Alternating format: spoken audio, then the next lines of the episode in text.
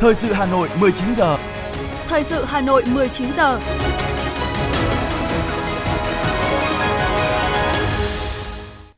Quang Minh và Thu Minh xin được đồng hành cùng quý thính giả trong chương trình thời sự tối nay, thứ tư ngày 7 tháng 12 năm 2022. Những nội dung chính sẽ được được cập đến trong chương trình. Tổng Bí thư Nguyễn Phú Trọng tới dự và phát biểu tại hội nghị Đảng ủy Công an Trung ương.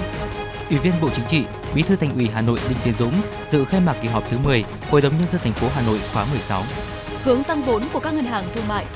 Trong phần tin thế giới có những tin chính, Điện Kremlin phản bác tin đồn Nga huy động quân dự bị lần hai. Lào cho phép triển khai dự án phong điện lớn nhất Đông Nam Á và sau đây là nội dung chi tiết. Thưa quý vị và các bạn, sáng nay, Hội nghị Đảng ủy Công an Trung ương đã tổ chức cho ý kiến về các nội dung quan trọng mà Đảng ủy Công an Trung ương, Bộ Công an đã triển khai thực hiện trong năm 2022, xác định mục tiêu, yêu cầu nhiệm vụ, giải pháp công tác trọng tâm trong thời gian tới, cho ý kiến về các văn bản trình Hội nghị Công an toàn quốc lần thứ 78. Tổng Bí thư Nguyễn Phú Trọng, Ủy viên Bộ Chính trị, Ủy viên Ban Thường vụ Đảng ủy Công an Trung ương dự và phát biểu chỉ đạo. Năm 2022, Đảng bộ, Ban Thường vụ, Đảng ủy Công an Trung ương là tập thể đoàn kết, trí tuệ, dân chủ thực sự, quyết tâm chính trị cao, hành động quyết liệt, hiệu quả, thiết thực, đã làm tốt công tác tham mưu với Đảng, Nhà nước, chỉ đạo nhiều chủ trương, giải pháp quan trọng về đảm bảo an ninh trật tự, xây dựng Đảng gắn với xây dựng lực lượng công an nhân dân. Công tác phòng chống tham nhũng, tiêu cực đạt nhiều kết quả rõ nét, ngày càng đi vào chiều sâu. Nổi bật đã tập trung điều tra, xử lý các vụ án, vụ việc thuộc diện Ban chỉ đạo Trung ương về phòng chống tham nhũng, tiêu cực theo dõi, chỉ đạo đảm bảo đúng quy định của pháp luật, không có vùng cấm, không có ngoại lệ, xử lý một vụ, cảnh tỉnh cả vùng, cả lĩnh vực, được lãnh đạo Đảng, Nhà nước và nhân dân ghi nhận và đánh giá cao. Tại hội nghị, Tổng Bí thư Nguyễn Phú Trọng khẳng định, lực lượng công an nhân dân đã hoàn thành xuất sắc nhiệm vụ được giao, có phần quan trọng giữ vững ổn định chính trị, xã hội, tạo môi trường hòa bình, ổn định, an ninh, an toàn, phục vụ có hiệu quả nhiệm vụ phát triển kinh tế, văn hóa xã hội và mở rộng quan hệ đối ngoại của đất nước. Về nhiệm vụ công tác trong thời gian tới, Tổng Bí thư Nguyễn Phú Trọng nhấn mạnh, Đảng bộ Công an Trung ương, lực lượng công an nhân dân tuyệt đối không để bị động bất ngờ, tham gia tích cực, chủ động, quyết liệt, mạnh mẽ, hiệu quả cao hơn nữa trong công tác phòng chống tham nhũng, tiêu cực, nhất là những vụ việc nghiêm trọng, tồn động lâu với phương châm không có vùng cấm, không có ngoại lệ, vì sự nghiệp chung, bất kể đó là ai. Tổng Bí thư Nguyễn Phú Trọng lưu ý, cần chú trọng xây dựng lực lượng công an có bản lĩnh chính trị vững vàng, tuyệt đối trung thành với Tổ quốc, với Đảng, Nhà nước, nhân dân và chế độ xã hội chủ nghĩa, kiên định mục tiêu, lý tưởng cách mạng của Đảng, có phẩm chất đạo đức trong sáng, lối sống lành mạnh, thực sự liêm chính, gương mẫu, gắn bó mật thiết với nhân dân, vì nhân dân phục vụ. Sáng nay, Hội đồng Nhân dân thành phố Hà Nội khóa 16 đã khai mạc kỳ họp thứ 10 để xem xét quyết định một số nội dung thuộc thẩm quyền của Hội đồng Nhân dân thành phố. Chủ trì và tham dự kỳ họp có các đồng chí Ủy viên Bộ Chính trị, Bí thư Thành ủy, Trường đoàn đại biểu Quốc hội thành phố Đinh Tiến Dũng, các ủy viên Trung ương Đảng, Phó Bí thư Thường trực Thành ủy Nguyễn Thị Tuyến, Phó Bí thư Thành ủy, Chủ tịch Ủy ban nhân dân thành phố Trần Sĩ Thanh và Phó Bí thư Thành ủy, Chủ tịch Hội đồng nhân dân thành phố Nguyễn Ngọc Tuấn. Phát biểu khai mạc kỳ họp, Chủ tịch Hội đồng Nhân dân thành phố Nguyễn Ngọc Tuấn nhấn mạnh, kỳ họp thứ 10 là kỳ họp thường lệ cuối năm 2022 của Hội đồng Nhân dân thành phố để xem xét tình hình phát triển kinh tế xã hội, an ninh quốc phòng, thu chi ngân sách năm 2022, kế hoạch năm 2023 và quyết định nhiều nội dung quan trọng khác. Kỳ họp này tiếp tục được đổi mới, nâng cao chất lượng theo hướng thực chất, hiệu quả, giảm thời gian trình bày các báo cáo tờ trình, dành thời gian cho hoạt động thảo luận tại tổ và hội trường, dành thời gian một ngày cho phiên chất vấn, trả lời chất vấn. Đây là những hoạt động quan trọng của nghị trường nhằm phát huy vai trò, trách nhiệm và trí tuệ của đại biểu, đại diện cho cử tri, nhân dân thủ đô để trao đổi thảo luận các nội dung quan trọng của kỳ họp. Hội đồng nhân thành phố thực hiện quyền giám sát trực tiếp đối với Ủy ban nhân dân thành phố thông qua hoạt động chất vấn, tái chất vấn, dự kiến về các nhóm vấn đề. Thứ nhất, chất vấn, tái chất vấn kết quả thực hiện các kết luận, chất vấn những cam kết, lời hứa của Ủy ban nhân thành phố và các cơ quan tại kỳ họp thứ ba, kỳ họp thứ bảy của Hội đồng Nhân dân thành phố. Thứ hai, chất vấn về hai nhóm vấn đề công tác bảo vệ môi trường trong xử lý nước thải và thoát nước trên địa bàn thành phố. Đây là những nội dung quan trọng liên quan trực tiếp đến chất lượng cuộc sống của nhân dân thủ đô trước mắt và dài lâu được phản ánh qua các ý kiến, kiến nghị của cử tri, qua giám sát và đề xuất của các ban hội đồng nhân dân tổ đại biểu Hội đồng Nhân dân và đại biểu Hội đồng Nhân thành phố. Và đây cũng là vấn đề được Ban Thường vụ Thành ủy, Thường trực Thành ủy, đồng chí Bí thư Thành ủy rất quan tâm, lãnh đạo và chỉ đạo. Báo cáo tình hình kinh tế xã hội do Phó Chủ tịch Ủy ban dân thành phố Hà Minh Hải nêu rõ, năm 2022, cùng với cả nước, Đảng bộ, chính quyền và nhân dân thủ đô tiếp tục phải đối mặt với những khó khăn thách thức từ tình hình kinh tế, chính trị thế giới, mối đe dọa an ninh phi truyền thống, tình hình thiên tai biến đổi khí hậu ngày càng khắc nghiệt, dịch bệnh COVID-19 vẫn tiềm ẩn nhiều rủi ro. Nhưng với sự nỗ lực và quyết tâm của cả hệ thống chính trị, Hà Nội đã đạt được những kết quả rất đáng khích lệ cơ bản và toàn diện trên mọi mặt về kinh tế, xã hội, quốc phòng, an ninh, đối ngoại. Dưới sự lãnh đạo chỉ đạo sâu sát quyết liệt kịp thời của Trung ương và Thành ủy, sự tin tưởng ủng hộ tích cực và nỗ lực cố gắng của cộng đồng doanh nghiệp và toàn thể nhân dân thủ đô, thành phố đã thực hiện các giải pháp thích ứng an toàn, linh hoạt kiểm soát hiệu quả dịch bệnh COVID-19, phục hồi phát triển kinh tế xã hội, các hoạt động sản xuất kinh doanh phục hồi nhanh, quản lý và phát triển đô thị chuyển biến tích cực, hạ tầng đô thị được duy trì, văn hóa xã hội tiếp tục phát triển, an sinh xã hội được đảm bảo, quốc phòng an ninh chính trị, trật tự an toàn xã hội được giữ vững, các hoạt động đối ngoại hội nhập quốc tế tiếp tục được triển khai hiệu quả. Kinh tế xã hội của thủ đô đã phục hồi tích cực và đạt được những kết quả quan trọng, hoàn thành mục tiêu tổng quát của năm với 22 trên 22 chỉ tiêu đạt kế hoạch đề ra, trong đó có 5 chỉ tiêu vượt kế hoạch. Phát biểu tại phiên khai mạc, Bí thư Thành ủy Đinh Tiến Dũng khẳng định có được những thành tựu trên là nhờ sự nỗ lực của cả hệ thống chính trị và các tầng lớp nhân dân thủ đô, sự lãnh đạo chỉ đạo của Thành ủy, sự thể chế hóa của Hội đồng nhân dân thành phố, sự điều hành quản lý năng động, sáng tạo, quyết liệt của Ủy ban nhân dân thành phố, sự quan tâm chỉ đạo của đoàn đại biểu Quốc hội thành phố Hà Nội và sự đóng góp ủng hộ của cử tri và nhân dân thủ đô. Bí thư Thành ủy Đinh Tiến Dũng cho rằng bên cạnh những kết quả đạt được vẫn còn các tồn tại yếu kém Nhấn mạnh những nhiệm vụ trọng tâm trong năm 2023, Bí thư Thành ủy Đinh Tiến Dũng nêu rõ. Quyết liệt thực hiện các nhiệm vụ phát triển kinh tế xã hội năm 2023 tập trung vào ba khâu đột phá. Đặc biệt, phải tiếp tục làm tốt hơn nữa việc huy động các nguồn lực đầu tư cho phát triển của thành phố, tập trung ra soát, tháo gỡ khó khăn vướng mắc, đẩy nhanh tiến độ, nâng cao tỷ lệ giải ngân đầu tư công ngay từ những ngày đầu, tháng đầu của năm 2023.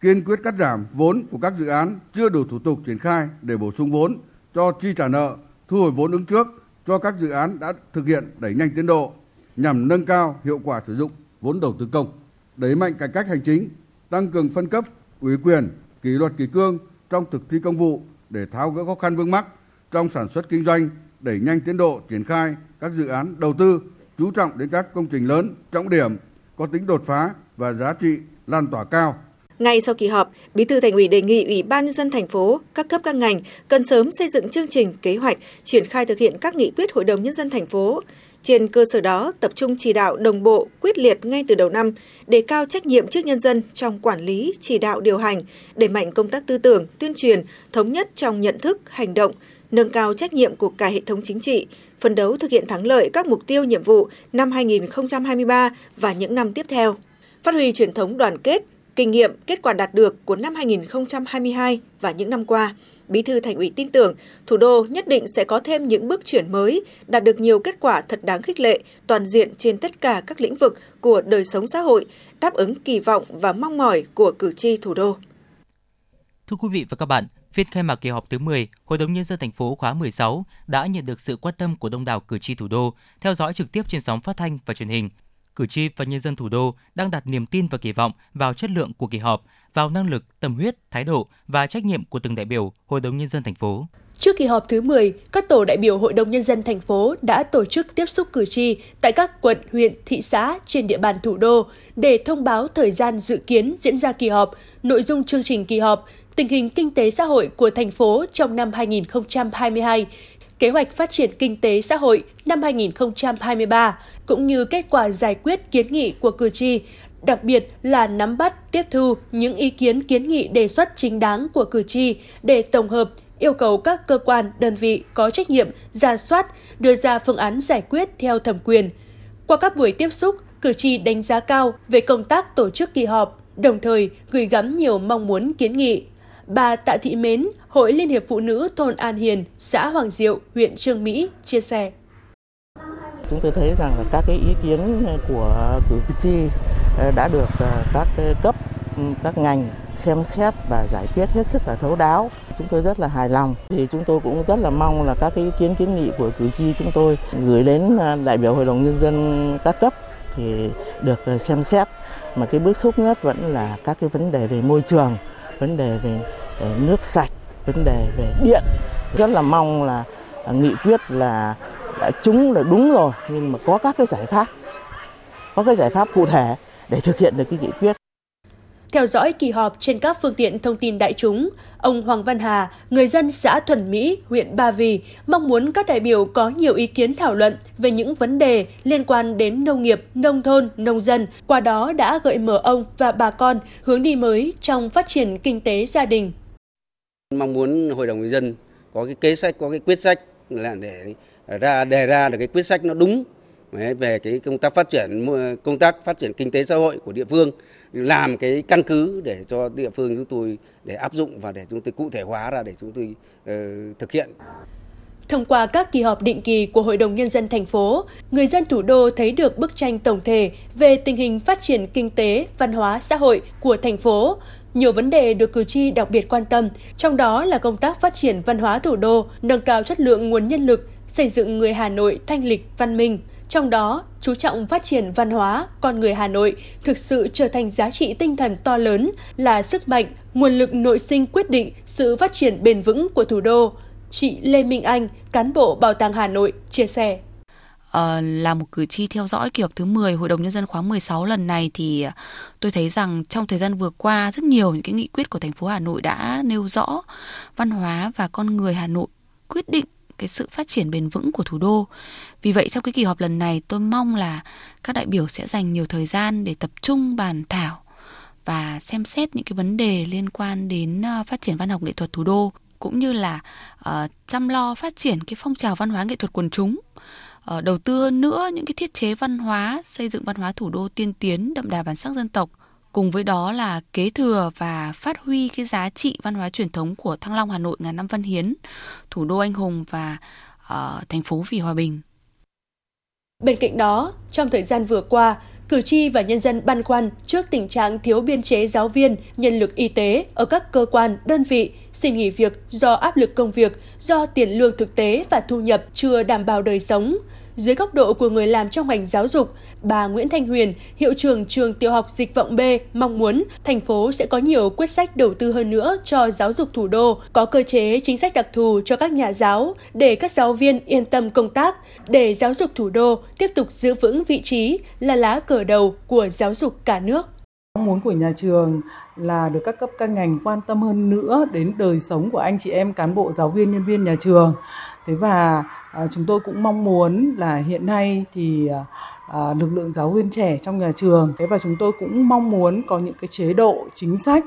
để các em yên tâm công tác hơn nữa trong nhà trường là cử tri trẻ của thành phố, anh Nguyễn Văn Quyết, Ủy viên Ban chấp hành quận đoàn Cầu Giấy mong muốn thành phố tiếp tục có những chương trình đồng hành cùng thanh niên, quan tâm định hướng nghề nghiệp, chính sách vay vốn cho thanh niên, phát triển kinh tế, quan tâm đến đời sống văn hóa tinh thần cho thanh thiếu nhi. Trong kỳ họp ờ, đợt này thì ờ, nguyện vọng của tôi đại diện cho thế hệ trẻ thì mong muốn là có cái sự quan tâm, tạo điều kiện hơn nữa dành cho ờ, thế hệ trẻ và đặc biệt là đội ngũ cán bộ đoàn tạo điều kiện về đầu ra cũng như là cái sự quan tâm đãi ngộ dành cho lực lượng là đoàn viên thanh niên. Ngoài ra thì đối với lực lượng thanh thiếu niên nhi đồng thì cũng mong muốn là có sự quan tâm đặc biệt, dành nhiều sân chơi uh, cho thiếu nhi để các em có những cái kiến thức kỹ năng cũng như là cái kỹ năng phòng tránh uh, khi gặp rủi ro trong kỳ họp lần này, cử tri thủ đô mong muốn Hội đồng Nhân dân thành phố sẽ thảo luận, xem xét, thông qua nhiều quyết sách quan trọng nhằm tạo động lực thúc đẩy kinh tế xã hội phát triển ổn định, nâng cao đời sống nhân dân. Ngày hôm nay, tại trụ sở Thành ủy Hà Nội, Thường trực Ban chỉ đạo Thành ủy về phòng chống tham nhũng tiêu cực tổ chức cuộc họp thảo luận cho ý kiến đối với năm báo cáo và một chương trình công tác. Đồng chí Đinh Tiến Dũng, Ủy viên Bộ Chính trị, Bí thư Thành ủy, Trường đoàn đại biểu Quốc hội thành phố, Trưởng ban chỉ đạo chủ trì hội nghị. Phát biểu kết luận cuộc họp, Bí thư Thành ủy Đinh Tiến Dũng, trưởng ban chỉ đạo nêu rõ, từ đầu năm 2022 đến nay, mặc dù rất nhiều công việc còn nhiều khó khăn, nhưng công tác đấu tranh phòng chống tham nhũng tiêu cực tiếp tục được tập trung lãnh đạo chỉ đạo. Công tác phát hiện xử lý tham nhũng tiêu cực ngày càng quyết liệt, hiệu quả, đạt được kết quả cụ thể. Tuy nhiên, đồng chí Bí thư Thành ủy, trưởng ban chỉ đạo cũng nhìn nhận công tác phòng chống tham nhũng tiêu cực vẫn còn những tồn tại hạn chế. Về nhiệm vụ thời gian tới, Thường trực Ban chỉ đạo yêu cầu các cấp ủy, tổ chức đảng tăng cường lãnh đạo chỉ đạo các cơ quan chức năng tập trung thực hiện một số nhiệm vụ trọng tâm, đó là tập trung chỉ đạo các cơ quan tiến hành tố tụng thành phố và quận, huyện, thị xã tăng cường phối hợp tháo gỡ khó khăn vướng mắc, đẩy nhanh tiến độ điều tra, truy tố xét xử các vụ án, xử lý các vụ việc thuộc diện ban chỉ đạo theo dõi chỉ đạo, đặc biệt là các vụ án do Trung ương giao và ủy thác điều tra của Bộ Công an.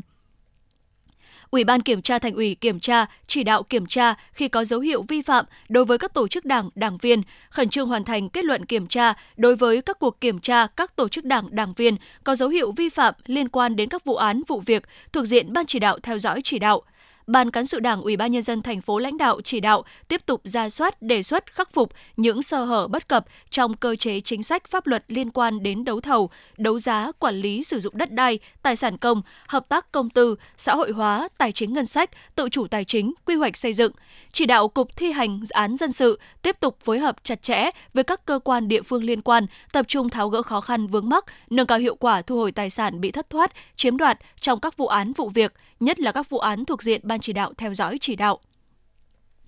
Các quận huyện thị ủy, các cấp ủy trực thuộc thành ủy tập trung chỉ đạo các cơ quan chức năng ở địa phương tăng cường phối hợp, thực hiện nghiêm cơ chế chỉ đạo của Thường trực Ban chỉ đạo Trung ương trong phát hiện, xử lý tham nhũng tiêu cực qua hoạt động kiểm tra giám sát, thanh tra, kiểm toán, điều tra, truy tố, xét xử thi hành án, chỉ đạo xử lý dứt điểm những vụ án vụ việc tham nhũng tiêu cực xảy ra tại địa phương, kiên quyết khắc phục tệ tham nhũng vật, xử lý nghiêm minh đồng bộ giữa kỷ luật đảng với xử lý kỷ luật hành chính và xử lý hình sự đối với các hành vi tham nhũng tiêu cực. Thường trực Ban chỉ đạo thống nhất kết thúc theo dõi, chỉ đạo đối với 7 vụ việc, vụ án, giao Ban chỉ đạo theo dõi, chỉ đạo 10 vụ việc, vụ án, bổ sung 2 vụ việc, vụ án vào diện Ban chỉ đạo theo dõi, chỉ đạo theo kiến nghị cơ quan thường trực và các cơ quan tư pháp thành phố, Thường trực Ban chỉ đạo giao Ban nội chính thành ủy, cơ quan thường trực Ban chỉ đạo tham mưu thường trực Ban chỉ đạo ban hành thông báo kết luận cuộc họp hoàn chỉnh các báo cáo, văn bản để báo cáo Ban chỉ đạo những nội dung thuộc thẩm quyền, theo dõi đôn đốc việc thực hiện của các cơ quan chức năng.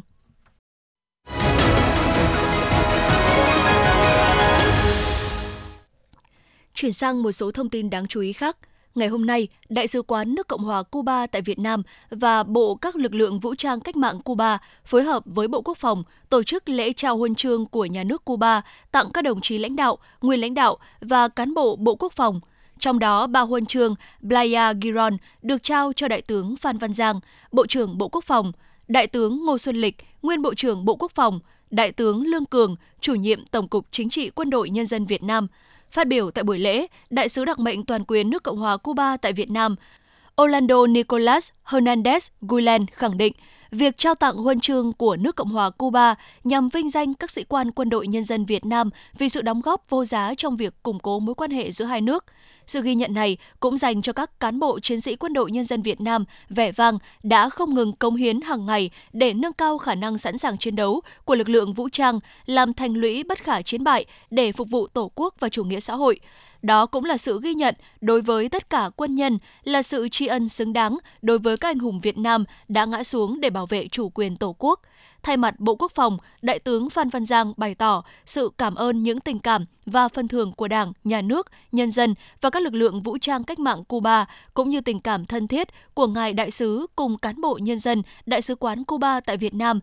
và đoàn cán bộ cấp cao Bộ các lực lượng vũ trang cách mạng Cuba dành cho cán bộ chiến sĩ quân đội nhân dân Việt Nam.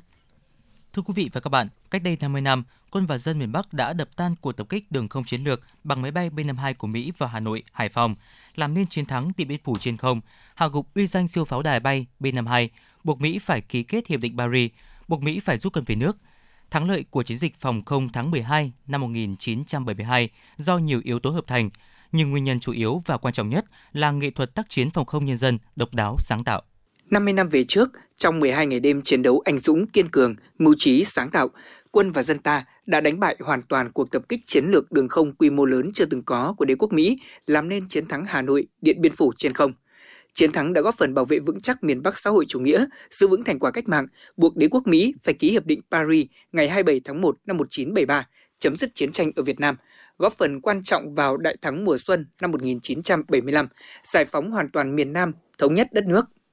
Đại tá Đinh Thế Văn, nguyên tiểu đoàn trưởng, tiểu đoàn 77, trung đoàn 257, một trong những đơn vị bắn rơi nhiều B-52 nhất trong cuộc đọ sức 12 ngày đêm ở Hà Nội nhớ lại. Ngay từ cuối năm 1967, Chủ tịch Hồ Chí Minh đã dự báo sớm muộn đế quốc Mỹ cũng đưa B-52 ra đánh Hà Nội. Ở Việt Nam, Mỹ nhất định thua. Nhưng chỉ chịu thua sau khi thua trên bầu trời Hà Nội. Vì thế, khi đế quốc Mỹ tiến hành cuộc tập kích đường không chiến lược, chủ yếu bằng máy bay B-52 tập trung vào Hà Nội, Hải Phòng, ta không bị bất ngờ mà đã có sự chuẩn bị chu đáo về mọi mặt, cả tinh thần, lực lượng, phối hợp chặt chẽ giữa quân sự và ngoại giao. Được hai năm trời để chuẩn bị làm công tác chuẩn bị chiến đấu. Cho nên tôi rất hiểu về địch, rất nắm chắc về tính năng kỹ chiến thuật của từng loại B-52, từng loại vũ khí của địch. Cả hai về ta nắm được tư tưởng tâm tư tình cảm với cái khả năng chiến đấu của từng anh em một. Vì đó cho nên là cái cái chỉ huy của tiểu đoàn trưởng tên lửa mới, mới mới có hiệu quả chỗ đấy. Cho nên là à, đúng là là biết địch biết ta thì trăm trận đã thắng cái khó nhất của bên hai là nó gây nhiễu nó bịt mắt tên lửa và radar thế nhưng mình lại vạch được nhiễu tìm được đúng bên năm hai như đêm đó bắt cá bởi vì tất cả những cái tình huống luồng của bên năm hai nó đi vào là mình đã có sẵn rồi đã tập một cách thành thạo rồi cho nên là bắn rơi được nhiều bên hoa hai cho đấy đấy Bên cạnh đó, các nhà nghiên cứu quân sự cũng cho rằng nhiều bài học khác cũng được rút ra là bài học về ý chí quyết đánh và quyết thắng, về diễn tập làm chủ các loại vũ khí trang bị hiện có, về tổ chức, bố trí lực lượng, xây dựng thế trận phòng không không quân khoa học. Đặc biệt, bài học hiệp đồng tác chiến chặt chẽ nhằm phát huy được tối đa khả năng chiến đấu của từng lực lượng và từng loại vũ khí trang bị. Đó là sự phối hợp giữa các lực lượng trong quân chủng và giữa quân chủng với nhân dân để tạo nên một lưới lửa dày đặc, một thế trận thiên la, địa võng, đón đánh và tiêu diệt hiệu quả lực lượng không quân hiện đại của Mỹ. Những bài học đó đến nay vẫn còn nguyên giá trị và sẽ tiếp tục được phát huy trong tình hình mới khi chuyển sang giai đoạn tác chiến điện tử. Đại tá Nguyễn Công Tuệ, chủ nhiệm khoa quân chủng, Học viện Chính trị nói. Nghiên cứu về nghệ thuật tác chiến phòng không trong cái chiến dịch phòng không 12 ngày đêm thì có thể nói là rút ra rất nhiều ý nghĩa đối với thế hệ trẻ. Đặc biệt là thế hệ trẻ ngày nay thì phải tiếp tục nhiều hơn nữa trong học tập, trong công tác, à, à, nêu cao cái lòng yêu nước, ý thức trách nhiệm của mình đối với cái sự nghiệp xây dựng bảo vệ tổ quốc Việt Nam sau chủ nghĩa đối với sự nghiệp bảo vệ bầu trời đặc biệt bầu trời thủ đô thì hiện nay thì ừ, các phương tiện tiến công hỏa lực lượng không của địch thì có rất nhiều phát triển mới à, trong khi đó lực lượng phòng không của ta các lực lượng bảo vệ của ta rất còn hạn chế do vậy là gì cái bồi dưỡng ý thức trách nhiệm mà nâng cao cái lòng tự hào để tích cực học tập à, nhiều hơn nữa học tập với kinh nghiệm những cái bài học và để biết ơn cái sự hy sinh sương máu của cha anh ta trong cái chiến dịch phòng không 12 ngày đêm là vấn đề hết sức cần thiết. Ngoài ra thì à, các thế hệ trẻ thì cũng phải nêu cao tinh thần trách nhiệm, biết vận dụng những kiến thức của mình, đặc biệt là cái thành tựu khoa công nghệ, à, rồi cách mạng 4.0 à, để vận dụng vào trong cái sự nghiệp bảo vệ bầu trời này. Chiến dịch phòng không tháng 12 năm 1972 kết thúc thắng lợi, lập thêm một chiến công oanh liệt. Thắng lợi của Hà Nội Điện Biên Phủ trên không là một mốc son góp phần lật dở trang sử nước ta sang một trang mới. Chiến thắng còn thể hiện ý chí kiên cường, bản lĩnh, trí tuệ Việt Nam, thắng lợi của đường lối chiến tranh nhân dân Việt Nam thời đại Hồ Chí Minh trên mặt trận đất đối không. Những kinh nghiệm trong chiến dịch này là bài học quý cần được tiếp tục nghiên cứu, vận dụng trong sự nghiệp đấu tranh và bảo vệ Tổ quốc ngày nay.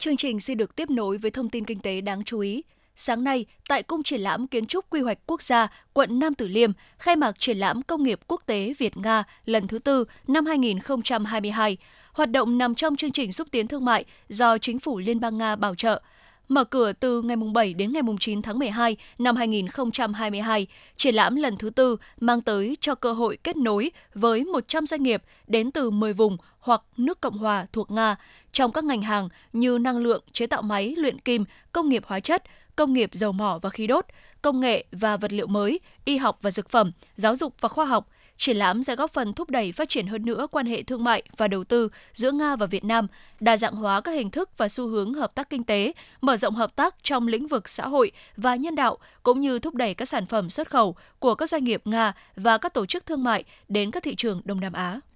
Ngân hàng Nhà nước vừa có báo cáo gửi đến Ủy ban Kinh tế của Quốc hội, trong đó nêu cụ thể hướng tăng vốn của các ngân hàng thương mại, đặc biệt với nhóm 4 ngân hàng thương mại nhà nước bao gồm Ngân hàng Thương mại Cổ phần Ngoại thương Việt Nam, Vietcombank, Ngân hàng Thương mại Cổ phần Công thương Việt Nam Vietinbank, Ngân hàng Nông nghiệp và Phát triển nông thôn Việt Nam Agribank, Ngân hàng Thương mại Cổ phần Đầu tư và Phát triển Việt Nam BIDV. Theo đó, Ngân hàng Nhà nước đã chỉ đạo bốn ngân hàng trên triển khai các phương án bổ sung vốn điều lệ để nâng cao năng lực tài chính. Ngân hàng Nhà nước đang phối hợp với các bộ ngành liên quan xem xét, trình cấp có thẩm quyền phê duyệt phương án tăng vốn điều lệ cho Agribank từ nguồn ngân sách nhà nước. Đối với việc tăng vốn điều lệ của BIDV, Vietcombank và Vietinbank, Ngân hàng Nhà nước đã có văn bản đề nghị Bộ Tài chính xem xét, có ý kiến về việc phân phối lợi nhuận năm 2021 để làm cơ sở trình cấp có thẩm quyền, xem xét tăng vốn điều lệ cho các ngân hàng này. Thưa quý vị và các bạn, xác định sản xuất rau là sinh kế của hàng chục nghìn nông dân và là thực phẩm thiết yếu của người tiêu dùng, nên ngành nông nghiệp Hà Nội đã đẩy mạnh việc xây dựng phát triển vùng rau an toàn, đạt chất lượng cao. Đến nay, thành phố đã có hơn 5.000 hecta sản xuất rau an toàn, hơn 50 hecta sản xuất rau hữu cơ, cùng nhiều mô hình sản xuất rau an toàn ứng dụng công nghệ cao. Tại huyện Đông Anh, một trong những vùng nổi tiếng về trồng rau sạch của Hà Nội đã quy hoạch vùng sản xuất rau với diện tích 1.180 ha, trong đó có hơn 500 ha sản xuất rau an toàn tập trung quy mô lớn. Để kiểm soát chất lượng sản phẩm rau an toàn tại các vùng sản xuất tập trung, huyện đẩy mạnh tuyên truyền, nâng cao ý thức cho người dân về hạn chế sử dụng thuốc bảo vệ thực vật. Nhờ đó, lượng thuốc bảo vệ thực vật sử dụng giảm khoảng 30% so với các năm trước. Nông dân đẩy mạnh sử dụng phân bón hữu cơ, vi sinh, thảo mộc, bảo đảm an toàn thực phẩm.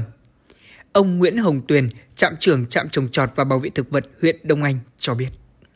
Trong những năm qua, trạm trồng trọt và huyện Đông Anh đã tập huấn cơ bản được trên 90% các số hộ sản xuất rau an toàn để hiểu lắm bắt được cái kỹ thuật sản xuất rau an toàn cũng như kỹ thuật sản xuất rau Việt ghép, áp dụng hệ thống đảm bảo có sự tham gia BIZ và hướng tới là sản xuất rau hữu cơ. Hiện nay trên địa bàn à, huyện Đông Anh thì à, gần như là tới trên 90% bà con nông dân đã biết lựa chọn các loại thuốc bảo vệ thực vật, à, thảo mộc, nguồn gốc sinh học cũng như là các loại thuốc mới để áp dụng sản xuất trên cây rau.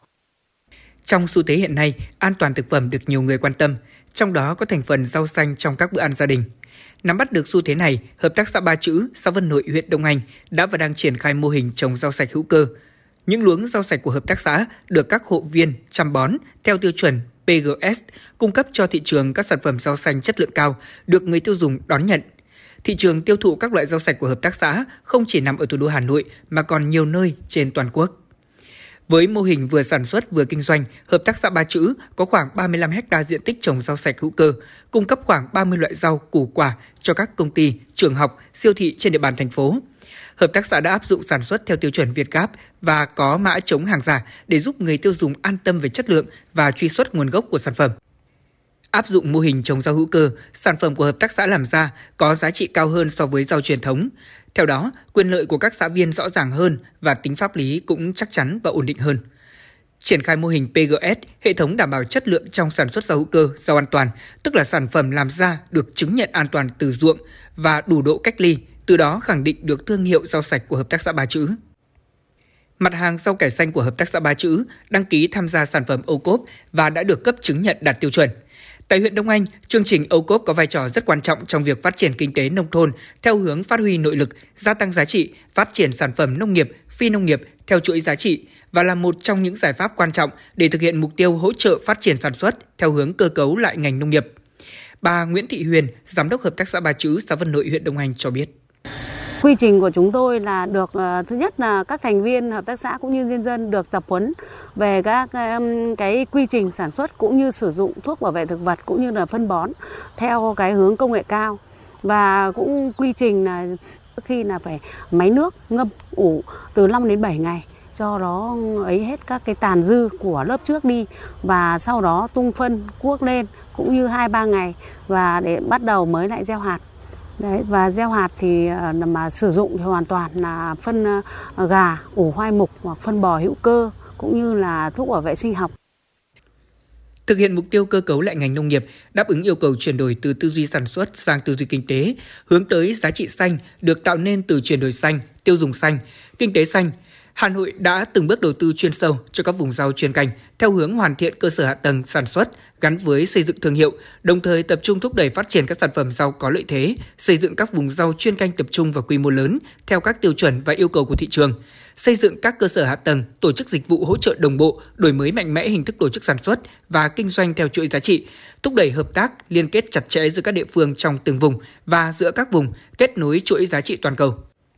Theo đó, Hà Nội sẽ mở rộng diện tích rau an toàn đạt khoảng 8.000 đến 9.000 ha, diện tích sản xuất rau hữu cơ đạt khoảng 400 đến 500 ha, diện tích rau ứng dụng công nghệ cao khoảng 300 đến 500 ha, đẩy mạnh phát triển các vùng chuyên canh với từng nhóm rau, áp dụng công nghệ cao, quy trình sản xuất tốt, hữu cơ,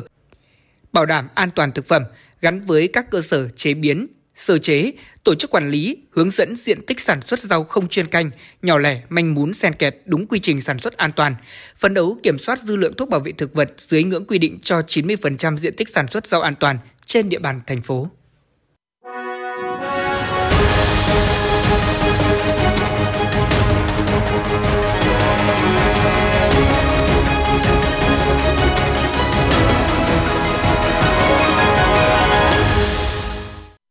Thưa quý vị và các bạn, với sự vào cuộc quyết liệt của cấp ủy, chính quyền từ huyện đến cơ sở và sự tham gia tích cực của các chủ thể, năm 2022, huyện Ba Vì đã có thêm 37 sản phẩm ô cốp, đưa tổng số toàn huyện đến nay, huyện Ba Vì đã có 138 sản phẩm ô cốp. Chương trình mỗi xã một sản phẩm đã góp phần quảng bá, nâng cao giá trị các sản phẩm thế mạnh của địa phương và nâng cao thu nhập cho người dân. Với lợi thế là huyện miền núi có khí hậu mát mẻ, diện tích vườn đồi lớn, gà được nuôi bằng thức ăn phối trộn ngô, đỗ tương xay, dầu cá, bã bia. Ngoài ra, gà còn được thả rông trong vườn để tự do chạy nhảy, đào bới kiếm mồi là run dế và côn trùng. Nhờ đó thịt gà có độ dai, chắc, thơm, đặc trưng và cho tỷ lệ nạc cao. Bên cạnh bán gà thương phẩm, các hộ chăn nuôi cũng bán gà làm sẵn, đóng gói hút chân không. Hiện sản phẩm gà đồi Ba Vì đã có tem nhãn nhận diện nguồn gốc xuất xứ, tem kiểm soát giết mổ. Với mô hình này, huyện Ba Vì đã cho doanh thu hàng trăm triệu đồng mỗi năm. Sản phẩm gà đồi của Ba Vì ngày càng khẳng định được chỗ đứng trên thị trường. Ông Chu Văn La, xã Thủy An, huyện Ba Vì chia sẻ. Cái giống nó chất lượng thịt ngon, thân hình, trọng lượng cũng tương đối vào loại trung bình. Nó phù hợp trong cái cái cái hoàn cảnh trong mỗi gia đình khi mà có công có việc là người ta là sử dụng con gà mía này thì nó nó nó nó, rất là được. Vừa hợp mà hợp với túi tiền mà hợp với sử dụng trong các loại cỗ hay ngày cộn dỗ ngày tết. Thế mà chất lượng thì nó ngon. Chăn nuôi của gà mía này thì nó kháng trị số bệnh cũng tương đối tốt nhưng đặc biệt. Mô hình gà đồi là một trong số gần 140 sản phẩm ô cốp của huyện Ba Vì đã được công nhận. Huyện đã tập trung chỉ đạo các ngành chức năng, các địa phương tuyên truyền vận động các hợp tác xã, doanh nghiệp, hộ kinh doanh về mục đích, ý nghĩa và hiệu quả từ chương trình ô cốp mang lại – trên cơ sở đó, xây dựng và phát triển các sản phẩm mang đặc trưng của Ba Vì như sữa Ba Vì, rượu mơ núi tản, chè ba trại, miến rong minh hồng, gà đồi Ba Vì, mật ong núi Ba Vì, tinh bột nghệ Ba Vì, tố tâm chay. Toàn huyện có 20 làng nghề với nhiều sản phẩm sử dụng từ nguồn nguyên liệu tại chỗ. 108 hợp tác xã đã tổ chức sản xuất điều hành các hoạt động của các làng nghề, 180 trang trại chăn nuôi gia súc, gia cầm và thủy cầm đang hoạt động, tạo ra nhiều sản phẩm hàng hóa có giá trị thương mại cao. Đây là một lợi thế để các địa phương xây dựng và phát triển các sản phẩm ô cốp trên địa bàn. Ông Nguyễn Giáp Đông, trưởng phòng kinh tế huyện Ba Vì cho biết. Đặt cái sản phẩm ô cốp thì chúng tôi cũng đã tìm tòi ra hiện à, các cái à, sản phẩm chủ lực của huyện đó là sữa, mật ong và một số những các nông sản và để phát triển được ờ, xây dựng nông thôn mới nâng cao thì chúng tôi cũng có đưa những cái sản phẩm, kinh ờ, sản phẩm ô cốp bán hàng, tăng thu nhập cho người dân. Và đây cũng là một cái tiêu chí thu nhập của chúng tôi. Chúng tôi cũng có hoàn thành ờ, được đánh, thành phố đánh giá rất cao trong cái sản phẩm ô cốp cũng như về đích nông thôn mới nâng cao. Và năm 22 này chúng tôi cũng đang cố gắng để mời của đoàn thành phố cũng như đoàn của trung ương về để đánh giá thẩm định về huyện về đích nông thôn mới bước đầu và năm à, 2023 thì chúng tôi sẽ cố gắng để có quyết định công nhận huyện về đích nông thôn mới. Tuy nhiên, hiện nay mới chỉ có 42% số xã thị trấn trên địa bàn huyện Ba Vì có sản phẩm ô cốp. Việc xây dựng và phát triển các sản phẩm gặp nhiều khó khăn như vay vốn, đăng ký sở hữu trí tuệ. Phần lớn các sản phẩm do các doanh nghiệp và chủ thể làm tự phát, lúng túng trong định hướng phát triển và bảo vệ thương hiệu. Việc liên kết chuỗi quảng bá tiêu thụ sản phẩm còn hạn chế. Để thực hiện có hiệu quả chương trình ô cốp trong thời gian tới đây, huyện Ba Vì tiếp tục chỉ đạo các cơ quan chuyên môn, trực tiếp là phòng kinh tế huyện đẩy mạnh phối hợp với các xã, thị trấn tuyên truyền, khuyến khích hướng dẫn người dân tham gia chương trình, tăng cường mở các lớp tập huấn xây dựng các sản phẩm ô cốp, tập trung đẩy mạnh xúc tiến thương mại, quảng bá các sản phẩm đã được công nhận – bố trí các điểm trưng bày, quảng bá giới thiệu sản phẩm ô cốp, giới thiệu các tổ chức, các chuỗi liên kết tiêu thụ các sản phẩm, tham gia các hỗ trợ xúc tiến thương mại, quảng bá sản phẩm để người tiêu dùng biết đến nhiều sản phẩm của địa phương.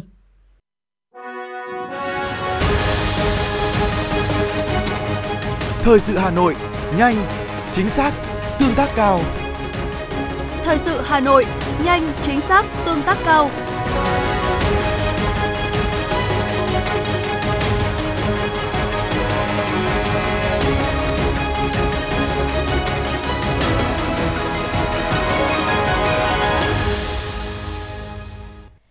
Sáng nay, lãnh đạo Sở Y tế Hà Nội đã kiểm tra công tác phòng chống sốt xuất huyết tại quận Hà Đông. Từ đầu năm đến nay, toàn quận có gần 1.300 ca mắc sốt xuất huyết tại 17 trên 17 phường với 120 ổ dịch. Trong đó có 107 ổ dịch đã kết thúc. Để chủ động công tác phòng chống dịch bệnh này, lãnh đạo Sở Y tế Hà Nội yêu cầu Trung tâm Y tế quận Hà Đông tiếp tục phối hợp với các đơn vị liên quan tăng cường công tác truyền thông phòng chống sốt xuất huyết, lưu ý về dấu hiệu nhận biết cảnh báo về sốt xuất huyết để người dân hiểu rõ và có biện pháp phòng tránh. Hiện đã bước sang tháng 12 nhưng sốt xuất huyết vẫn chưa có dấu hiệu giảm, nên địa phương và người dân cần thực hiện thường xuyên tổng vệ sinh môi trường, phun hóa chất diệt mũi trưởng thành, các đội xung kích, đội giám sát tại cộng đồng thường xuyên kiểm tra hướng dẫn, nhắc nhở các hộ gia đình vệ sinh môi trường, kịp thời phát hiện, thông báo về những trường hợp có biểu hiện nghi ngờ mắc để có biện pháp xử lý. Sáng nay, Tổng Liên đoàn Lao động Việt Nam phối hợp với nhãn hàng bia Sài Gòn thuộc Tổng Công ty Cổ phần Bia Rượu Nước Giải Khát Sài Gòn, Sabeco và Trung ương Đoàn Thanh niên Cộng sản Hồ Chí Minh họp báo công bố triển khai chương trình Cùng nhau làm nên Tết nhằm trao tặng 8.000 phần quà Tết với tổng trị giá 5,6 tỷ đồng cho người lao động trên cả nước. Theo đó, từ ngày 7 đến ngày 15 tháng 1 năm 2023, sẽ có 8.000 phần quà Tết được trao cho người lao động tại 11 tỉnh thành phố, trải dài từ Bắc tới Nam, bao gồm Vĩnh Phúc, Hà Nội, Nghệ An, Khánh Hòa, Đắk Lắk, Bình Định, thành phố Hồ Chí Minh, Bình Dương, Long An, Sóc Trăng và Tiền Giang. Mỗi phần quà trị giá 700.000 đồng, bao gồm 300.000 đồng tiền mặt và các nhu yếu phẩm ngày Tết với tổng trị giá quà tặng 5,6 tỷ đồng. Đối tượng thụ hưởng là người lao động mất việc, giãn việc. Ngoài ra, còn có những đối tượng người lao động hoàn cảnh khó khăn, lao động giỏi, có nhiều sáng kiến. Bên cạnh tặng 8.000 phần quà Tết cho người lao động tại 11 tỉnh thành phố, Ông Ngô Văn Cương, Bí thư Trung ương Đoàn Thanh niên Cộng sản Hồ Chí Minh thông tin sẽ tổ chức ngày hội cùng nhau làm nên Tết tại năm địa phương với không gian và những hoạt động mang đậm không khí ngày Tết cổ truyền dành cho thanh thiếu nhi, công nhân, người lao động và bà con nhân dân đến tham dự và trải nghiệm. Ngày hôm nay tại Hà Nội, Văn phòng Ban chỉ đạo tiết kiệm năng lượng phối hợp với Hội Nhà báo Việt Nam tổ chức lễ trao giải, giải thưởng báo chí tuyên truyền về sử dụng năng lượng tiết kiệm và hiệu quả năm 2022. Giải thưởng báo chí tuyên truyền về sử dụng năng lượng tiết kiệm và hiệu quả là một trong những hoạt động truyền thông thuộc khuôn khổ chương trình quốc gia về sử dụng năng lượng tiết kiệm và hiệu quả giai đoạn 2019-2030. Bốn giải A được trao cho các tác phẩm Doanh nghiệp Việt và bài toán công nghệ xanh của nhóm tác giả Báo Pháp luật Việt Nam, Tiết kiệm điện, vấn đề không của riêng ai của nhóm tác giả Thông tấn xã Việt Nam, Hiệu quả từ công trình cùng bạn sử dụng điện an toàn tiết kiệm của tác giả Đài Tiếng nói Nhân dân thành phố Hồ Chí Minh, nâng cao hiệu quả năng lượng trong các tòa nhà cao tầng của tác giả Đài truyền hình Việt Nam. Ngoài ra, ban tổ chức trao 8 giải B, 12 giải C, 13 giải khuyến khích cho 38 tác giả, nhóm tác giả có tác phẩm xuất sắc nhất. Tổng giá trị giải thưởng là 283 triệu đồng. Thưa quý vị, lúc 8 giờ 45 phút ngày hôm nay, tại km 11 đại lộ Thăng Long, hướng đi Hòa Lạc, thuộc địa phận xã Song Phương, huyện Hoài Đức, thành phố Hà Nội, xảy ra vụ việc cháy xe ô tô hy hữu. Vào thời điểm trên, xe ô tô biển kiểm soát 29A 521XX đang lưu thông với tốc độ khoảng 70 km/h ở loàn ngoài cùng. Bất ngờ tài xế phát hiện khói bốc ở dưới nắp capo. Vì được người đi đường cảnh báo nên tài xế đã kịp đánh xe vào làn khẩn cấp trước khi lửa bốc từ capo vào cabin. Trước tình hình trên, nhiều người đi đường đã dừng xe, dùng bình cứu hỏa hỗ trợ nhưng không xử lý được tình huống. Trong khoảng 20 phút, chiếc xe bị thiêu rụi cháy trơ khung. Theo thông tin ban đầu, người điều khiển phương tiện là anh DVH ở huyện Ứng Hòa, thành phố Hà Nội. Nguyên nhân cháy xe có thể do chập điện.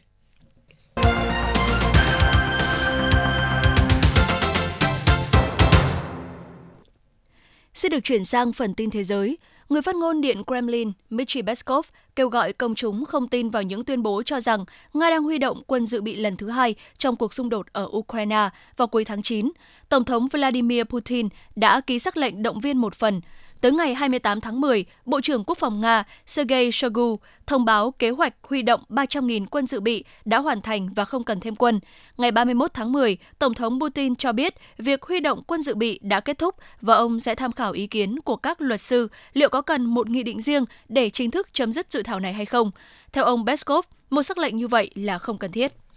các binh sĩ Lào và Nga đã hoàn tất thành công cuộc tập trận chung mang tên Larot 2022 kéo dài 10 ngày tại tỉnh Siêng Khoảng, Bắc Lào. Larot 2022 huấn luyện cho quân nhân Lào các kỹ thuật quân sự chuyên ngành và chiến lược tác chiến theo hình thức hợp thành đã được cải tiến phù hợp với đặc điểm địa hình của Lào.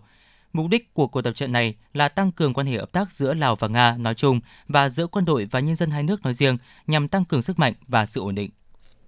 Báo chí Lào số ra ngày hôm nay đưa tin, chính phủ nước này đã ký thỏa thuận cho phép công ty trách nhiệm hữu hạn Monsoon Wine Power triển khai dự án phong điện lớn nhất Đông Nam Á và cũng là đầu tiên tại Lào để xuất khẩu điện sang Việt Nam, với công suất lên tới 600 MW, nằm trên diện tích khoảng 1.000 hectare. Monsoon Wind Power dự kiến sẽ bắt đầu xây dựng dự án vào cuối năm nay và dự kiến sẽ hoàn thành vào năm 2025. Toàn bộ lượng điện sản xuất ra trong dự án có thời gian tô nhượng 25 năm kể từ khi vận hành thương mại này sẽ được xuất khẩu sang Việt Nam. Hungary đã quyết định bãi bỏ mức trần giá xăng dầu sau khi thiếu nhiên liệu dẫn đến tình trạng hoảng loạn mua tại những trạm xăng và tập đoàn năng lượng khổng lồ MOL của Hungary đã đổ lỗi cho việc giới hạn giá. Các phương tiện truyền thông Hungary mới đây đã công bố những hình ảnh về đoàn người xếp hàng dài hàng trăm mét tại những trạm đổ xăng trên toàn quốc, trong khi một nhiếp ảnh gia của AFP chứng kiến hầu hết những trạm xăng không hoạt động tại Budapest. Hãng Bloomberg dẫn nguồn thạo tin cho biết Moscow đang xem xét lựa chọn đưa ra một mức giá cố định cho các thùng dầu của Nga hoặc đưa ra mức chiết khấu tối đa cho các thương hiệu quốc tế. Cả hai phương án nếu được thông qua sẽ được xem xét điều chỉnh thường xuyên với mục tiêu đem lại cho khách mua dầu của nước này một cơ chế định giá minh bạch dựa trên cách tiếp cận thị trường và tránh tác động của các biện pháp hạn chế đối với các nước mua dầu của Nga. Công ty báo cáo tiến dụng Equifax Canada cho biết việc gia tăng số người đi vay đã nâng tổng nợ tiêu dùng lên mức 2.360 tỷ đô la Canada trong quý 3 vừa qua, tăng 7,3% so với năm ngoái, ngay cả khi khối lượng vay thế chấp giảm. Khoản nợ không thế chấp trung bình đã tăng lên 21.183 đô la Canada, mức cao nhất kể từ quý 2 năm 2020. Tổng nợ không thế chấp đạt 599,9 tỷ đô la Canada, tăng 5,3% so với năm ngoái và tăng 1,9% so với quý 3 năm 2019 do số lượng người vay tăng 3,1%.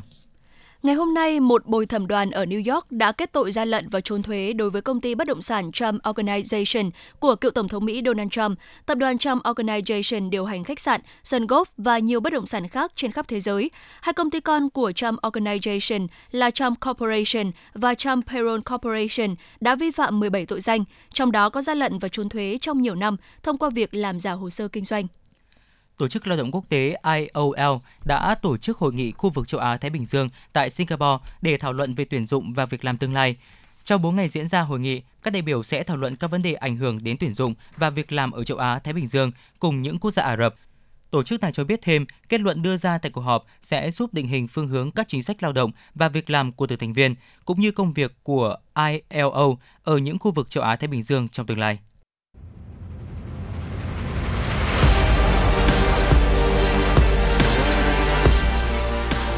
Bản tin thể thao. Bản tin thể thao.